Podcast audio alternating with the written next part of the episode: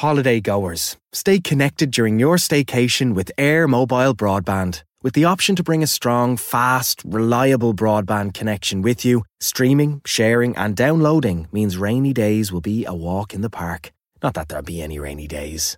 Plus, use it at home when you need an extra boost. Connect your getaway better with Air Mobile broadband on 4G and 5G from just $34.99 a month, including a free modem and no setup fees. Order online at air.ie forward slash mobile forward slash broadband. New customers only. $39.99 a month, $44.99 thereafter. 12 month contract subject to availability. For full details, fair usage and T's and C's, see air.ie.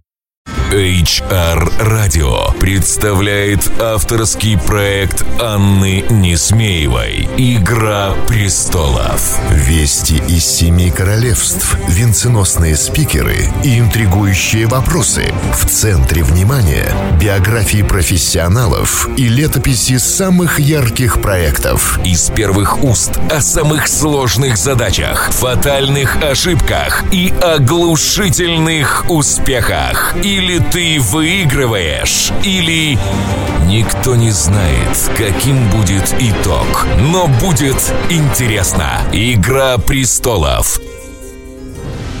Добрый день, дорогие коллеги, дорогие чары, коммуникаторы, пиарщики, все, кто слушает сегодня HR-радио. Сегодня четверг, и снова с вами «Игра престолов». Это я, Анна Несмеева, и в гостях у меня моя старинная подруга и коллега София Семенова. Поздоровайся. Добрый день всем всем, кто слушает нас, HR, коммуникаторам и всем интересующимся темами внутренних коммуникаций. Отлично. А, Сонь, можно на «ты», потому что мы очень давно знакомы. А, мне кажется, в эфире будет глупо притворяться, что мы посторонние друг другу люди. Сегодня у нас хороший повод поговорить о том, что происходит во внутренних коммуникациях, что происходит в HR, что происходит вообще а, в бизнесе компаний. И, а, ну, наверное, начнем с традиционного вопроса, с которого мы всегда начинаем программу. Скажи, пожалуйста, вот в своей профессиональной жизни какое самое трудное, самое непростое решение тебе приходилось принимать? Да, непростой вопрос про непростое решение. Даже не знаю. Да часто бывает не просто принимать решения, потому что зачастую в любой как бы профессии связана с как бы с коммуникациями, да, ты должен понимать как бы ограничения, которые есть, да, в, в этом там проекте, например, да, поэтому Иногда, допустим, ты готовишь отличный текст, как тебе кажется, а вот ты там пишешь, скажем, в корпоративную газету, и э, ты думаешь, что это будет круто вот так написать, или ты пишешь обращение от имени там, генерального директора, ну, любой проект, да, и тебе кажется, что это самое там классное и замечательное, а человек, от имени которого ты это пишешь, он видит это по-другому. И Тут, наверное, это не самое там сложное, что приходится делать. Мне кажется, это вот этот баланс между твоим собственным я, да, как человеком, как творцом в какой-то степени, да, и между э, тем, что хочет компания, что важно, чтобы компания как бы несла в мир, да, что считает там генеральный директор, что считает, э, не знаю, человек, которым подписана эта статья.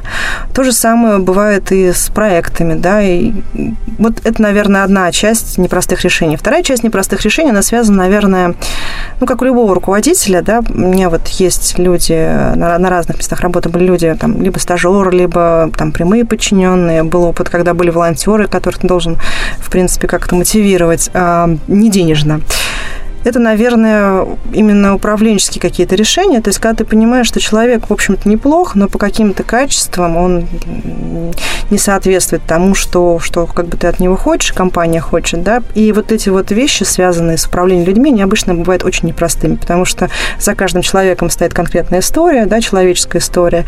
У нас у всех есть там не знаю, обязательства, дети, ну или какие-то такие вещи. И очень сложно бывает э, как бы что называется, думать в категориях только бизнес, ничего личного. Вот, наверное, если говорить про непростые решения именно как руководителя, это вот об этом. Да? Если мы говорим про непростые решения, это когда ты понимаешь, что а, продукт был бы так качественнее, а ты как бы по каким-то причинам делаешь его как видит другой человек, да, но это всегда, наверное, для творческих профессий такой как бы выбор между полетом фантазии э, и теми сроками, условиями, которые... И теми реалиями, в которых мы живем. Абсолютно верно. Ну, мне кажется, что как бы это нужно принимать, да, это вот ходит много шуток э, у тех людей, кто делает рекламу, да, что вот какие были варианты и какую рекламу в результате, значит, мы получаем. Есть даже книжка, да, значит, известного французского а, писателя, по которой потом и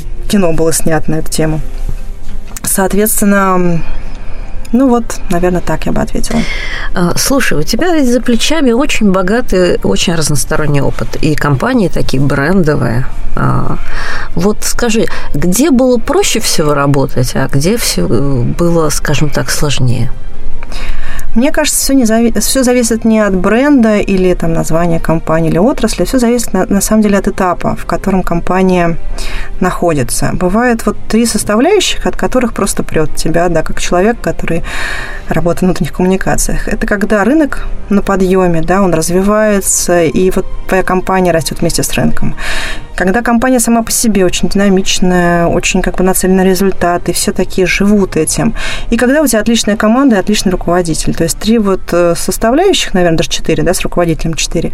Вот это вот самые лучшие места работы, самые лучшие периоды, потому что зачастую ты работаешь в компании, ну, я в некоторых компаниях достаточно долго работала, и, скажем, бывали периоды, когда это был просто драйв, кайф, да, и здорово. А бывали периоды, когда ты уже понимаешь, что, наверное, твой цикл жизни в этой компании завершен, потому что вот что-то одно уже из этих составляющих или больше не, не существует, да, и изменилось, и это нужно принять и двигаться дальше в другую организацию. Ну, вот как-то так.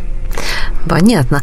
А, скажи, а вот э, как тебе кажется, внутренняя коммуникация – это все-таки история больше про процесс или про проект?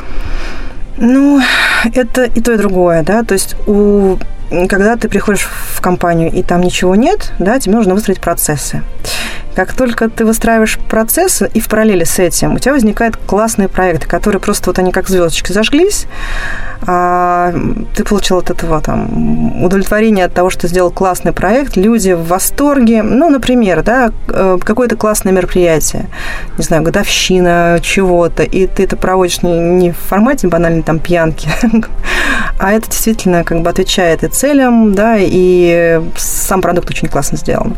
Вот это про проекты, да, да, они имеют конкретное начало, конкретный конец. А если мы говорим про процесс, то они должны быть всегда, да, то есть э, должен быть налажен информационный поток, да, должна быть среда выстроена, каналы должны работать, те, которые работают в данной отрасли, да, и в этой компании.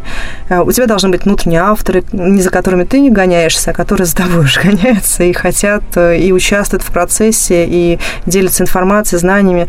Ну, то есть я бы сказала, что и то, и другое, оно должно быть просто цели разные. Тут с тобой не поспоришь. Просто я вспоминаю свой опыт э, корпоративной работы, да, корпоративного коммуникатора. И я вот э, четко для себя, например, провела границу, что мне интересны проекты. Да, и пока, например, э, выстраивание внутренних коммуникаций – это проект, да, я его создаю, mm-hmm. мне это интересно. Как только он становится процессом и как бы требует воспроизведения да, уже некого результата, интерес утрачивается. Вот как тебе кажется, кто будет более успешным таким вот внутренним коммуникатором? Человек, ориентированный на процесс или на проект? Но, опять же, внутренний коммуникатор – это такое понятие, как мы знаем, да, вот кучу, если зайти на сайт, допустим, HeadHunter, да, посмотреть внутренние коммуникации, мы увидим кучу разных названий. Менеджер по внутренней коммуникации, руководитель там, направления, отдела. А есть люди, которые, значит, отвечают за конкретный проект. Поэтому, если у вас проектное мышление и вообще вы стартапер, то почему бы нет, да, вы приходите в какую-то компанию, где ничего, ну, есть такие еще компании, да, где никто не слышал про коммуникацию. И вот вам раздолье. Вы запускали кучу проектов, которые потом станут процессами. Вы все запустили, дальше вы заскучали, двигайтесь дальше, да, либо, не знаю, занимаетесь, например, развитием корпоративных там, СМИ, например, да, или вы занимаетесь только портальными, да, решениями какими-то там соцсетями, и вы вот на этом специализируетесь, или там корпоративная социальная ответственность. Ну, это вопрос, да, как бы относится ли это к зоне внутренних коммуникаций или нет, ну, в разных компаниях по-разному. Зачастую бывает именно, что это внутри, да, внутренних коммуникаций. Поэтому, если вам интересно, допустим, КСО, да, вот вы занимаетесь благотворительностью, но уже в других организациях, также вот как бы переходя как бы проектно. Либо там в консалтинг уходите. А если вы, в принципе, ну, опять же, что такое процесс? Да, процесс, он же тоже бесконечен, мы можем его улучшать. Вот, и э, сегодня ты делаешь один журнал с одной концепцией. У тебя компания, она тоже не стоит на месте, она меняется. И ты смотришь, что эти рубрики уже неинтересны, и тебе самому хочется, ой, классно, я бы хотела, вот увидишь, допустим, где-нибудь в каком-нибудь классном журнале, офлайн или онлайн, какие замечательные рубрики, и так интересно, и пытаешься как-то применить это вот к себе, к своему изданию, поменять формат, например, не знаю, сделать его электронным, если мы говорим про издание, ну и про любые другие вещи. Поэтому тут тоже процессы да, конечно, они уже в какой-то момент времени начинают повторять себя, да, то есть делаешь примерно одно и то же. Но тоже есть возможность по, попридумывать. Если ты не останавливаешься на месте, то, мне кажется, и в этом можно себя реализовывать. Но все зависит от того, насколько у тебя как бы хватает терпения, да, если ты именно стартапер такой, да, я встречала таких людей не только в внутренних коммуникациях, есть такие люди, например, эм, очень известный человек, который в свое время работал в Импелкоме, он там делал ребрендинг, проект ребрендинга э, с точки зрения маркетинга, да, как бы он сводил все функции воедино и вот делал ребрендинг Импелкома. Вот он был чистым стартапером, он пришел, все создал, и через какое-то время, видимо, заскучал и ушел в другую организацию. Там уж я его судьбу настолько не отслеживала, но человек именно вот на эти цели, видимо, приходил и себя именно так чувствовал. Кто-то до сих пор, у меня, допустим, есть коллега тоже с Вимпелком, которая работает уже много-много лет, она занимается определенной темой в пиаре. Ей это очень нравится. Как раз эта социальная ответственность, она очень в этом про и дока. И человек каждый раз э, находит какие-то новые решения, ей интересно, она в драйве, хотя много-много лет занимается этим. Поэтому это кто каждый выбирает по себе, мне кажется. А, ты знаешь, на одной из прошлых программ а, мы а, с коллегами, там, с Настей Добровольской, с Галей Паниной говорили о том, что в России есть вот некая такая дихотомия сознания. С одной стороны, мы все тяготеем к такому семейному типу корпоративной культуры, очень хорошо его воспринимаем, как бы, и когда мы рассказываем о неких компаниях, которые нам представляются там хорошими, мы изобилуем нашу речь семейными цитатами, там и о заботе, и как бы и там о поддержке, и о том, что вот это одна семья, и мы как бы вместе. А с другой стороны, когда я смотрю а, на людей, а, ну, скажем так, которые активно работают, то есть не просто где-то сидят, да, там, чтобы получить деньги, а которые более-менее активно работают в любой профессии, а, большинство из них стремится относиться к своей карьере как к проекту. Поделал что-то, там год, два, три, да, перешел в другое место. А, почему-то, вот, ну, по крайней мере, вот я смотрю на среду а, современных российских профессионалов, у нас история про то, чтобы вырасти внутри одной компании, как-то не очень принята. А, вот э, судя по тому, что у тебя за плечами, да, там и Лексофт, и Колерс, и Вимпелком, и, и там и Сочи, и МТС, и Вольво, ты тоже делала проекты. Вот как тебе кажется, почему а, не растим мы вот, э, хотя вроде бы тяготеем, да, к семейному типу культуры, почему не растим людей внутри компании, не удерживаем их? Ну, наверное, я бы разделяла там мою личную историю с тем, э, как бывает. Да, я согласна, очень много людей. Ну, я на самом деле, если посмотреть, у меня есть и долгие этапы работы, там по 5-6 лет. Это долго считается, наверное, в рамках э, тех людей, которые как бы склонны рассматривать, ну, насколько вот я поняла описание. Ты знаешь, а все говорят, что пришли надолго. Вот что mm. интересно. Но смотришь, уже через 2-3 года, как бы, и человек, тот же человек уже в другой компании. Ну, тут какой момент? Был период, наверное, мы все его помним. Ну, я, к сожалению или к счастью, не воспользовалась в полной мере тем периодом.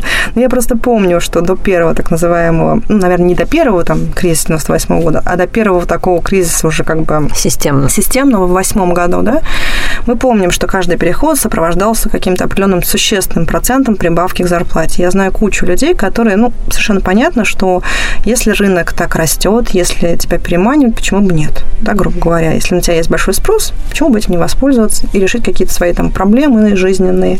Это вполне объяснимо. Вот, соответственно, вот такой, наверное, момент был у многих, да, я знаю, вот большое количество людей, которые там год, полтора на одном месте, на другом, на третьем. И вот так они двигались до восьмого года. Дальше история немножко изменилась, да, потому что уже перестала вот этот перекос быть в, в область э, рынка труда. Рынка труда, да, в области рынка труда, да, то есть сейчас уже, наверное, в большей степени рынок э, работодателя, да. Есть, конечно, классные специалисты в разных отраслях, за которыми гоняются сейчас. И в кризис они легко находят работу. Но в целом это все-таки рынок работодателя. Поэтому эм, тут, как сказать, есть люди, которым удается это делать. Вот у меня был пример по поводу коллеги из Мепелком, которая занимается социальной ответственностью да, в пиаре, и она, мне кажется, комфортно себя ощущает. Вопрос э, тут как бы имеет два ответа. Во-первых, может быть а стеклянный такой потолок внутри организации, ну, грубо говоря, тебе говорят, ну вот есть такая еще позиция, сякая позиция, а больше мы, к сожалению, тебе предложить не можем. И вот это к вопросу про процессы, ты понимаешь, что ты же это делал не раз, тебе это уже, ну, как бы неинтересно. Вот. А я просто человек, идущий не за деньгами, наверное, в большей, в первую очередь, а за интересом, за интересными проектами, за интересными какими-то Получается, вещами. что компания теряет хороших сотрудников, потому что не дает им новые задачи, не позволяет им расти внутри себя. Но она, может быть, и не может дать тебе новые задачи. То есть это как бы не вина компании, что она... Ну, как бы компания цель другая, да? Она же здесь не благотворительная организация по развитию каждого из сотрудников. То есть э, ну, тут сложный момент. Вот бывает, когда совпадает, и ты растешь, и компания растет. Ну, или просто так получается, что есть у тебя опции, куда еще перескочить. Особенно хорошо это, когда ты приходишь совершенно новичок, и у тебя, в принципе, может туда пойти, может сюда пойти. И ты до определенного периода доходишь, как бы, и вроде уже...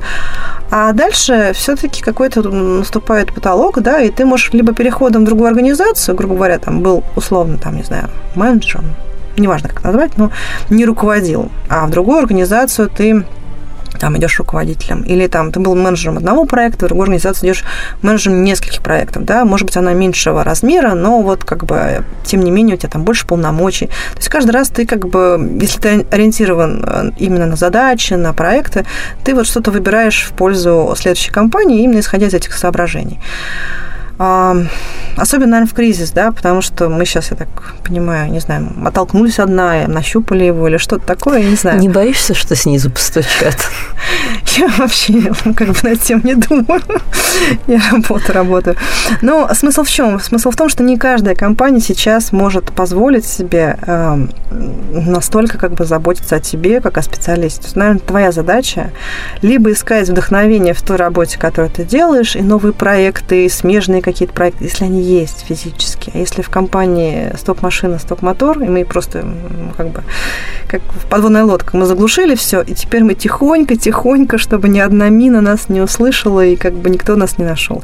Ну, о чем тогда можно тут говорить? Естественно, человек э, работает какое-то количество времени, если ему поступает более интересное предложение с точки зрения задач и нормальная организация, да, вот это важно в кризис, то он переходит. Ну, вот, к сожалению, так. И да, наверное, многие наши организации, им там по 20 лет, это все-таки не столетняя история, да, вот, скажем, в одной из моих компаний, в шведской компании, да, в которой международная уже компания, там принято работать по 10 лет, по 8 лет, и люди делают карьеру, и это, собственно, один из а, как бы, пунктов а, в HR-бренде, да, что к вам, вы к нам приходите, вы, возможно, не построите какую-то вертикальную суперскую карьеру, но у вас есть возможность работать там в профессиональных проектах, там, то есть вы можете получить опыт и как бы расти вшире, да, не обязательно только ввысь. Ну и ввысь тоже можете расти, и там были примеры, и они есть до сих пор. Вот. Есть такие компании, просто, наверное, многие наши компании там, лет не так много, вот, и они просто еще находятся на этапе становления, поэтому и цикл, может быть, жизненный у них не очень большой. Вот, ну, наверное, долго говорила. Да, тут, ну, есть, тут так. есть над чем подумать. Как-то так. Безусловно, это интересная история. А, скажи мне, пожалуйста, а вот как тебе кажется, на, ведь ты специализируешься на корпоративной культуре и занималась этой темой во многих компаниях, и там, в российских, и в международных. А, есть какая-то специфика именно у российских эм, компаний, у российской культуры? Или такой нет? Она скорее связана с личностью а, основателя, с отраслью?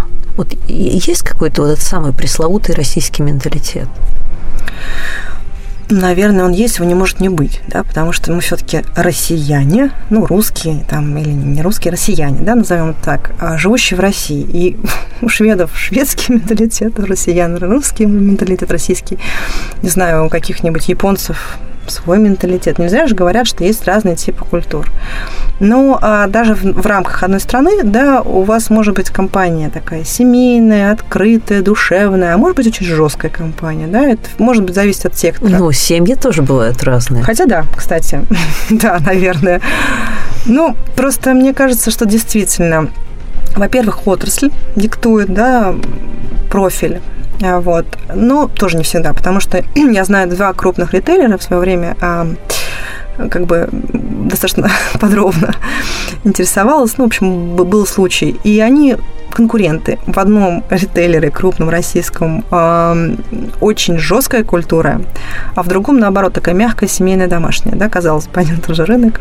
Россия, менталитет один и тот же, но вот как бы два. Значит, все-таки проекция руководителя, проекция поведения первых лиц. Да, и проекция руководителя, и э, наверное, не только руководителя, а вот как бы костяка, да, потому что руководитель далеко зачастую бывает. И зачастую как бы его позицию транслирует, да, кто-то. А, наверное, есть владелец, да, как бы у него есть свое там видение. Если он в бизнесе, тогда да, вот что как, владелец себя ощущает, да, в бизнесе. А если это генеральный директор, то, то он может меняться, да, как бы все равно какой-то вектор задан, и зачастую это как бы костяк. Топ-менеджмент определяет, чего и как. Потому что в любом случае, если тебе твой начальник говорит, там, типа, да ладно, что там, там написали тебе там, по почте там прислали тебе наш он там собственник там или гендир что-то написал, слушай, ты как бы это, не парься сильно. Не обращай внимания, у нас тут по-другому все, да, а он откуда это берет? Он тоже это берет от своего руководителя. То есть так или иначе это опирается, да, вот рыба не с головы, как есть такая поговорка, да, в голову, да, будет ли это один человек или это костяк, да, людей, как они между собой общаются, что же транслируется вниз. Слушай, это вообще такая любимая тема, я там, ну, скажем, в каждом втором консалтинговом или исследовательском проекте с этим сталкиваюсь, а, что основной трудностью для построения нормальных коммуникаций в организации там, это является не отсутствие портала или газеты, и не то, что у вас там 150 точек, а то, что менеджмент не хочет в этом участвовать или препятствует активно этому. Вот можешь какой-нибудь тут дать совет вообще, что в этой ситуации делать? Тяжелая история. А, ну, бывает часто. Ну, когда ну что такое там пиарщица или внутренняя пиарщица? Какая девочка, что там делает, за что мы деньги платим? Непонятно. Как и много других девочек, которых вот непонятно чем занимаются. Если мы претендуем на какую-то серьезную роль в этом бизнесе, то имеет смысл вообще на этапе входа, во-первых, понять, как они здесь к этому относятся. Если уж попал в, эти, в, эту, в эту ситуацию, то я как раз из тех лягушек, которые будут взбивать масло, да, то есть молоко до масла. Поэтому нужно как-то продавать, не то что продавать, а как показывать, что ты можешь сделать, как конкретно ты можешь помочь тем или иным влиятельным группам лиц в этой организации. То есть какую пользу ты можешь здесь принести. А иначе это просто какая-то вот девочка, и все, которая что-то делает. Зачем делает? И, кстати, это, в условиях кризиса тебя это немножечко обезопасит, да, потому что если ты показываешь, какую ты можешь роль здесь оказывать, ну, вообще, чем ты можешь здесь заниматься, чем ты можешь помочь, то, скорее всего, как бы уволят какую-то другую девочку, а не тебя. Потому что, ну, вот ты, не знаю, допустим, вот это умеешь делать. Так красиво красиво пишешь что-нибудь, или, не знаю, вешаешь доски объявлений, ну, хоть что-нибудь делаешь, да, как бы полезное для организации.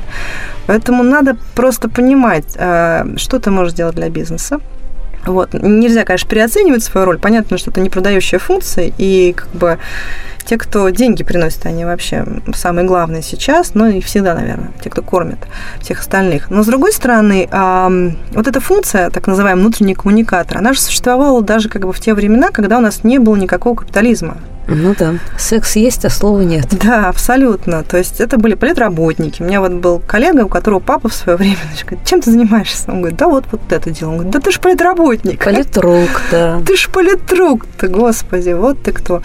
Политруки были, были люди, которые... Профсоюзные активисты Профсоюзные были. активисты, да. Вот. Правкомы были. Ну, соцработа, все Да, это, доски да, объявлений, да. тот же самое радио, да, как бы про которое, ну, на котором мы сейчас находимся, да, и которое, в принципе, во многих организациях существовало. Многотиражка была, Да, да. но знаменитая газета «Гудок», где работали в 20-е годы все будущие там, ведущие писатели 30-х, 40-х, там, начиная с Олеши, Катаева, Абсолютно. Булгакова. А это же, собственно, многотиражка была РЖД. Ну, абсолютно так и есть. Я еще тут вспоминаю такие как бы очень непростые, трагические времена для... То есть, в принципе, чем мы занимаемся? Мы же занимаемся как бы пропагандой в какой-то степени, да, так можно назвать. Если мы говорим э, про войну, да, в те времена же тоже как бы казалось бы, чего заниматься какой-то ерундой, зачем большой театр, там гастроли привозить к людям, да, вот зачем какие-то вот фильмы снимать, да, такие агитационные. Зачем? Вот иди воюй, как бы все для фронта, все для победы. И да, да, с одной стороны. С другой стороны, когда ты понимаешь, что твоя работа бессмысленна, ну, в какой-то степени, то есть ты как бы тяжелый, тебя изнурительно, ну, если мы говорим про войну, ты каждый день ты готов там погибнуть, да, это такая тема как бы непростая, но тем не менее. Тебе нужно что-то, да, во что ты веришь, да, что вот там за родину, там, да, мы как бы вперед идем, да. э, как То бы- есть создание каких-то позитивных смыслов. В принципе, смысла. Мне кажется, человек тем и отличается от многих других э, обитателей этой планеты, что он ищет смыслов, да. И если почитать, особенно, кстати, про русский менталитет, мы говорили про российский, да, у нас вот это, кто виноват, что делать, в чем смысл жизни, Зачем это все? зачем это все мне, вот это вот сострадание какое-то, вот томление. И вот эти все как бы вещи, они так или иначе на работе же мы тоже люди, мы не отключаемся, да. Вот если нас заметят на роботов, наверное, тогда мотивировать нас не нужно будет. Ну, да, тогда, наверное, будут сервисные инженеры править бал. Да, они тоже, с другой стороны, роботы Слушай, как-то а тоже... мы, наверное, сервисные инженеры человеческих душ. Думаю, да. Ну вот, наверное, так можно сравнить, да, потому что как бы понятно, что мы тут все за деньги, и мы продаем свое время, и понятно, что это типа не наша компания. Ну, как все вот говорят, да, что я тут буду вкалывать, не моя компания. Но с другой стороны, когда ты идешь на работу с отвращением, у тебя один результат. Когда ты идешь на работу с удовольствием, другое совершенно. Это, мне кажется, вот, вот мы люди, да, у нас есть Конечно. вот это все. Конечно, никто с этим не спорит. А, слушай, ну вот на этой позитивной ноте давай мы с тобой перейдем к нашей традиционной рубрике, которая называется «Вести из семи королевств».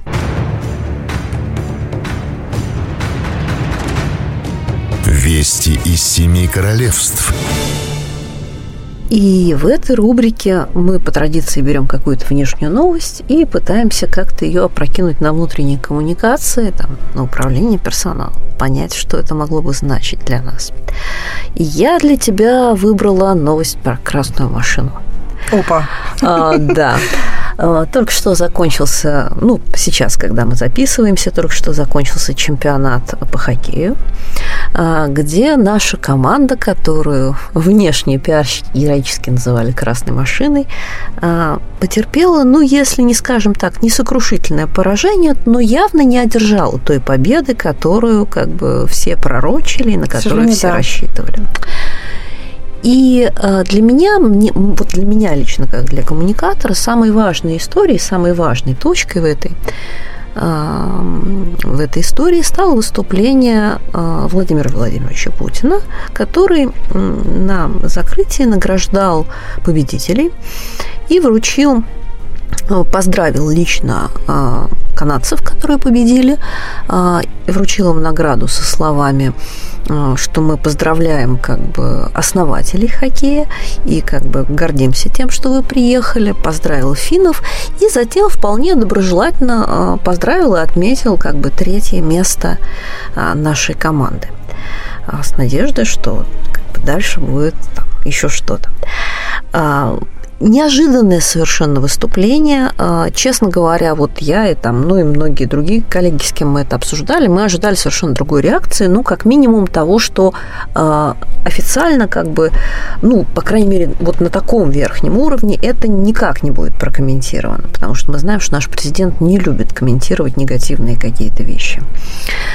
А вот как тебе кажется, когда похожая ситуация происходит внутри компании, когда мы не достигаем тех результатов, которые нам бы хотелось э, получить, да, или, возможно, даже о которых мы заявляли, э, как должен вести себя руководитель и коммуникатор?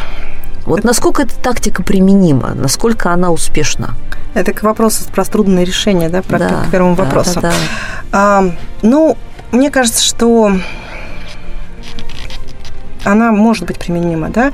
Я вот просто о чем думаю, что в свое время а, в одной из компаний у нас был а, тренинг, нам делали пиарщики.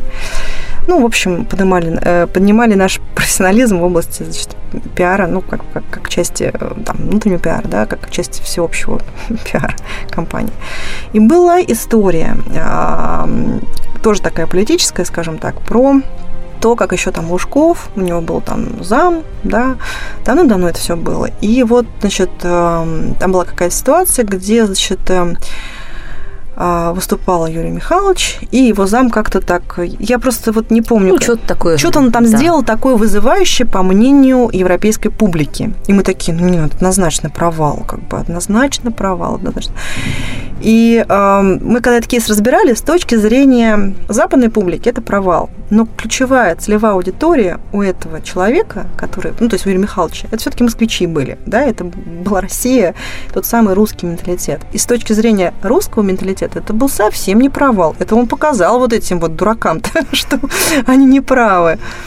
Так что я бы любое вот, э, ну, как бы политические вещи я как бы не склонна комментировать, да, как бы вот. Здесь скорее вот для меня было важно то, что он как раз прокомментировал, да, лично поздравил. Это здорово. И э, отметил, как бы я похвалил думаю, и канадцев, и финнов, э, чего вот я, например, совершенно не ожидала. Ну, я вообще, честно сказать, э, не особо слежу вот именно в таком контексте, да, за наш... Ну, то есть, если мы рассматриваем этот кейс просто как вот кейс, да, то мне кажется, что эм, это неплохо, это хорошо, да, это работает во многих компаниях. Это вообще как бы неплохо быть честным, наверное, да. И как бы ты ни скрывал там, правду, свое отношение. То есть, если вы заявили, грубо говоря, что в 2020 году э, вы там достигнете такого, там, или в 2030 году, там, да, и он наступает 30 год, а вы не достигли ничего. Если есть люди, которые помнят еще об этом, если вы кричали об этом на каждом углу, наверное, было бы неплохо сказать, ну, ребят, ну, наверное, не получилось. Да. Коммунизм в 80-м году почему-то не настал. Не настал, да, как бы вопрос, конечно, э, что потом с этим делать, да, вот как мы как бы с этим коммунизмом, да, мы же понимаем, что коммунизма не будет, мы не поверим, если нам скажут, что коммунизм будет через 10 лет. Вопрос неоднозначный. Мне кажется, что в этой ситуации это выглядит очень красиво, мне кажется, это здорово, потому что наши спортсмены тоже вкладывали, да, в это все, и как бы они молодцы, в любом случае третье место – это тоже место. Поэтому, наверное, это здорово точки зрения страны, как бы, да, отмечать своих эм, как бы те, кто входит, в, в принципе, это три же победных места, да, первое, второе, третье. Вот. А если говорить с точки зрения компании, ну, это такой сложный вопрос. Наверное, тут стоит учитывать, как бы вот как в кейсе про коммунизм, будете вообще верить или нет, да, как бы, может быть, тогда не стоит как бы орать на всех углах, если ты не уверен точно. Но это не всегда получается, да. Вопрос с, с тем, что, ребят, вы все равно молодцы, вы все равно классная команда. Да, мы не достигли такого результата, на который мы рассчитывали, но мы достигли этого, этого, этого, это тоже круто. И спасибо вам, что вы это все делали. Это история про спасибо, потому что, когда я работала в западных компаниях, там вот есть такое понятие no thanks culture, да, то есть культура, которая не подразумевает большого количества спасибо. И вот Россия, насколько я помню, она относится как раз вот к таким вариантам, где не особо мы говорим спасибо именно вот спасибо, а не какая-то формальная благодарность, да. Но и к вопросу про менталитет, про на кого ты работаешь, что твоя внутренняя аудитория. Если твоя внутренняя аудитория воспримет то, что ты вот, ну, ребята, облажались, да, ну, все, ну, какой же он лидер, мы за ним не пойдем, наверное, тут имеет смысл подумать, да, как это все вообще имеет смысл в таком формате подавать, или как в истории с, с Юрием Михайловичем, да, там явно была работа именно на внутреннюю аудиторию, да, так что вопрос непростой, как бы вот есть три варианта, которые я для себя так вижу. А как уж там... Как всегда, важна целевая аудитория. Абсолютно. И ну, правильный язык. Правильный язык, да. Скажи мне, пожалуйста, ты помнишь нашу любимую фразу, да? Целевая аудитория. Все сотрудники компании. А, да, да, да, да, да, а также партнеры ну, и родственники. Все, да, в принципе, да. да. да. Ну, как бы целевая аудитория, если в целом говорить, конечно же, это все вообще, все-все-все. Но если мы э, люди, которые уже не первый день этим занимаются, мы понимаем, что у нас есть ключевые целевые аудитории. То есть, конечно же, все сотрудники, но как, как вот мне очень нравится тоже, когда мы обсуждаем по поводу газеты, да, как бы невозможно делать газету на всех, да, там, или что-то, портал для всех, да, вот. Надо четко понимать, кто тебя заходит туда, портрет твоего. С кем ты хочешь разговаривать с помощью этого канала. Абсолютно. И ты не можешь говорить со всеми. Но это как бы даже с точки зрения здравого смысла. Тут, мне кажется, не надо быть мега-коммуникатором, чтобы до твоей светлой головы это дошло. Потому что не зря же вот идешь по улице, тебя там, девушка, не хотите поучаствовать в вопросе? Оказывается, что ты попадаешь в ту категорию там от и до, и ты, возможно, пользуешься там вот этим. Тем ты этим. Этим, да. И вот ты можешь это сделать, как бы, да, протестировать и отдать свое мнение. Но вот мнение бабушки или там мнение твоей дочки никого не интересует, да. И это логично, да, потому что каждый продукт, каждая история, она для кого-то создается. Поэтому целевая аудитория, конечно же, все люди, но это ключевая аудитория. Все-таки надо ее как-то сегментировать и выделять. Отлично. Ну что же, тогда давай прицелимся, и у нас есть в фокусе еще одна рубрика, которая у нас называется «Железный престол». Кто сидит на железном троне? Кого будем сегодня сажать на железный трон? Мы туда обычно предлагаем кого-то, кто вот нам сейчас кажется делает самые классные проекты, да, кого мы прям хвалим и ставим в пример. Кто у нас сегодня на троне? Ну, во внутренних коммуникациях? Ну, это твой выбор. М, интересно. Ну, вообще у нас, конечно, есть слон, которого там заставили... Сложно не заметить. Доста... заставили танцевать, да, как бы, если мы говорим, ну, про Сбербанк, конечно же, да, это вот то, что такая махина, которая изменилась. И понятно, что есть как бы руководитель у этой махины. Это же его фраза, да, заставить слона танцевать. Мне кажется, это действительно увлекательно, как он это сделал, да. Ну, мы, понятно, что ты приходишь там в разные отделения Сбербанка, и не все работает, но это работает все-таки. И уже ушли вот эти вот э, страшные тетеньки, которые э, сидели и что-то там себе гадко отвечали. Теперь они гораздо более милые. И ты уже можешь оплатить кредит из разных мест. Ну, звучит как реклама Сбербанка, конечно. Может даже попросить у них за это. Несколько лайков на нашу программу. лайков. Ну, вот просто из того, что, наверное, я могу сейчас назвать, потому что все остальное, как бы, оно ну, в рамках э, реализации, да, и как бы наверное, это если просто вот говорить про компанию, которая вот удивительная. А, еще РЖД меня удивила. Правда? Расскажи. Ну, как пользователь, это тоже как бы не про внутреннюю коммуникацию, не тем, что я ехала на поезде, наверное, не все такие поезда РЖД, но вот я даже пост на Фейсбуке сделала, что вот в моем детстве невозможно было представить себе такое, что ты заходишь, и там у тебя идеально чистый, как бы все там что раньше тряслось, где ужасно вонял. Теперь оно чистое, там есть, э, тебе выдают туалетные принадлежности, все аккуратно. И, в общем, и это, кстати, тоже наследие вот Сочи 2014, да, вот, если вспоминать мою работу в оргкомитете, то да, вот это, конечно, удивляет. Такие позитивные изменения в твоей собственной стране, да, это круто, да, и когда ты это видишь, но это требует времени, да, то есть эм, Сбербанк достаточно долго, мне кажется, менялся. В свое время а, для меня, знаешь, что стал таким переломным моментом, когда я поняла, что мы можем, а, вот реально можем без принуждения жить по-другому. А, я вообще очень цветочки люблю, просто в своей личной жизни. И вот когда я увидела, что несколько сезонов подряд в городе сажают цветы, и их никто не рвет, их никто не вытаптывает. Да, город, кстати. А, и а, там стоят хорошие скамейки, и появились там зоны Wi-Fi, и как бы и никто этого не ломает и не портит. И я прям воспылала надеждой, что мы мы можем жить по-другому. И не, не, не, как сказать, это происходит уже не один сезон. Да. И да, это на самом деле очень позитивно, и, к счастью, это происходит не только в Москве. Да, я видела, может быть, не во всех городах. Действительно, вот этот вот как бы все-таки тренд, это же, опять же, тоже какие-то компании, по большому счету, этим занимаются, да, то есть есть э, организация под названием, допустим, ВДНХ, я просто живу недалеко там, да, как чудно стало теперь ВДНХ.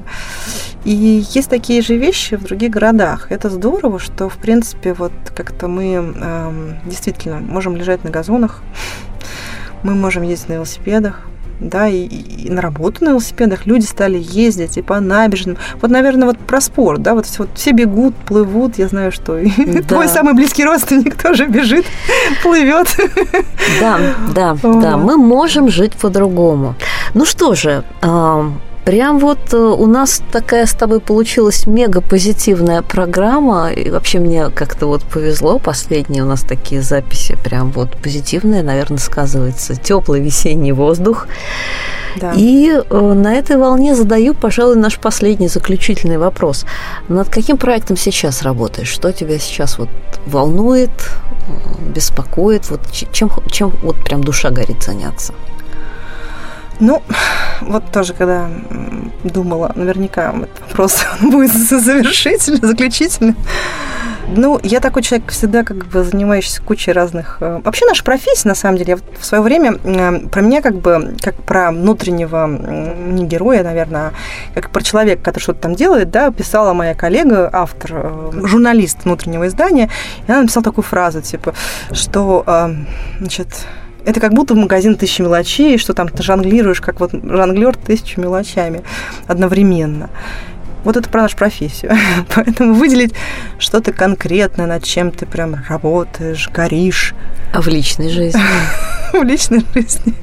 Но все равно есть что-то, что тебя увлекает сегодня больше всего. Тысячи... Меня увлекает вот что – ну, как бы не то, что прям увлекает. Меня увлекает, э, наверное, две вещи. Во-первых, что я могу какие-то вещи делать, чего раньше не могла делать.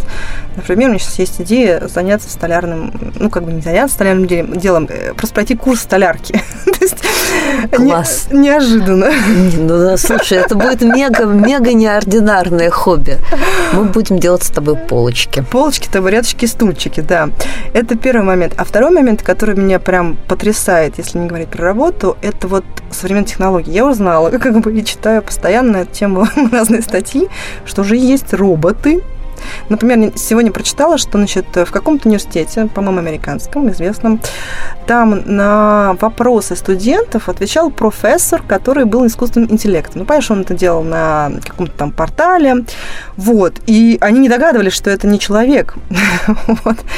И, значит, разработчики этого искусственного интеллекта, они говорят о том, что в скором времени он будет закрывать 40% вот этих дурацких вопросов, одинаковых, повторяющихся, я не знаю, там, а где найти мне вот это, а вот... Боже мой, нам бы такого во внутренней коммуникации. Я вот боюсь. Наверняка, тут бояться бессмысленно. Вот на самом деле э, мы настолько как бы... Вот те самые вот истории про летающие автомобили, про какие-то умные дома, про вот технологии, которые, они уже вот здесь. Они даже не завтра. стало вчера. Будущее уже здесь, да. И вот, вот это, мне кажется, очень сильно потрясает. Или я тоже читала статью про робота. Ну, я не знаю, опять же, это все как бы перевод, надо читать оригинал, вероятно, а, чтобы понимать, робот ли это или тоже какая-то там, по сути, программа, ну, как бы, да. А, вроде как его наняли а, каким-то там директором в рекламном агентстве. То есть уже даже креативные вещи, да, казалось бы, где нас не могут заменить роботы. Сейчас, мне кажется, это вообще основная такая тема э, для обсуждения. Роботы все-таки заменят нас. Искусственный интеллект. Да. Или все-таки мы выживем. Ну да, будет ли у нас Skynet, или у нас будут э, добрые, ласковые андроиды.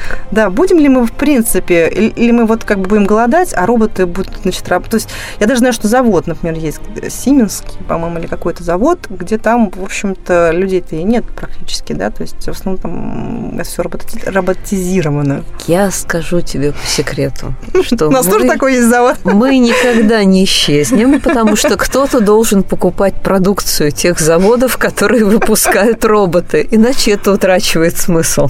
А, ну, в этом смысле да. Но мы же где-то должны деньги зарабатывать на то, чтобы купить вот. продукцию. Поэтому Потом... умные корпорации никогда не сократят все вакансии. Наверное. Иначе наверное. они останутся без работы. Ну, в любом случае, могу для души делать себе табуреточки. Вот, ручной труд сейчас тоже как бы это такой тренд последнего времени. Все что-то вяжут, пекут. Я даже видела девушку, которая за рулем BMW вязала носочки. Носочки, там или что она там вязала.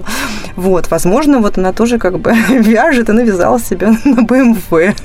Так что я вот поэтому в столярку, в столярку, чтобы, если что, табуреточки, полочки, стульчики, столики, все ручное, handmade. Ну, хорошо. А, будем искать тебе в следующей программе партнера, который свяжет тебе скатерть на твой столик. О, ну, это, кстати, тоже одно из моих увлечений. Скатерть тоже себе свяжу. Но, может быть, что-то другое, не знаю, там, домик построить для, для табуреточки и, и скатерти. Ну, или что-то такое. Ну что же, на этом наше время подошло к концу. И я рада, что вы были с нами сегодня, наши слушатели. Это была программа «Игра престолов». Я, Анна Несмеева, и моя гостья София Семенова. Прощаюсь с вами до следующего четверга. Счастливо. «Игра престолов» в эфире HR Radio. Get back to it with Intersport Alvarez. For the expertise and products you need to get kids back to sport. Choose sportswear, footwear, and backpacks from their favourite brands, including Nike, Adidas, Puma, and Under Armour.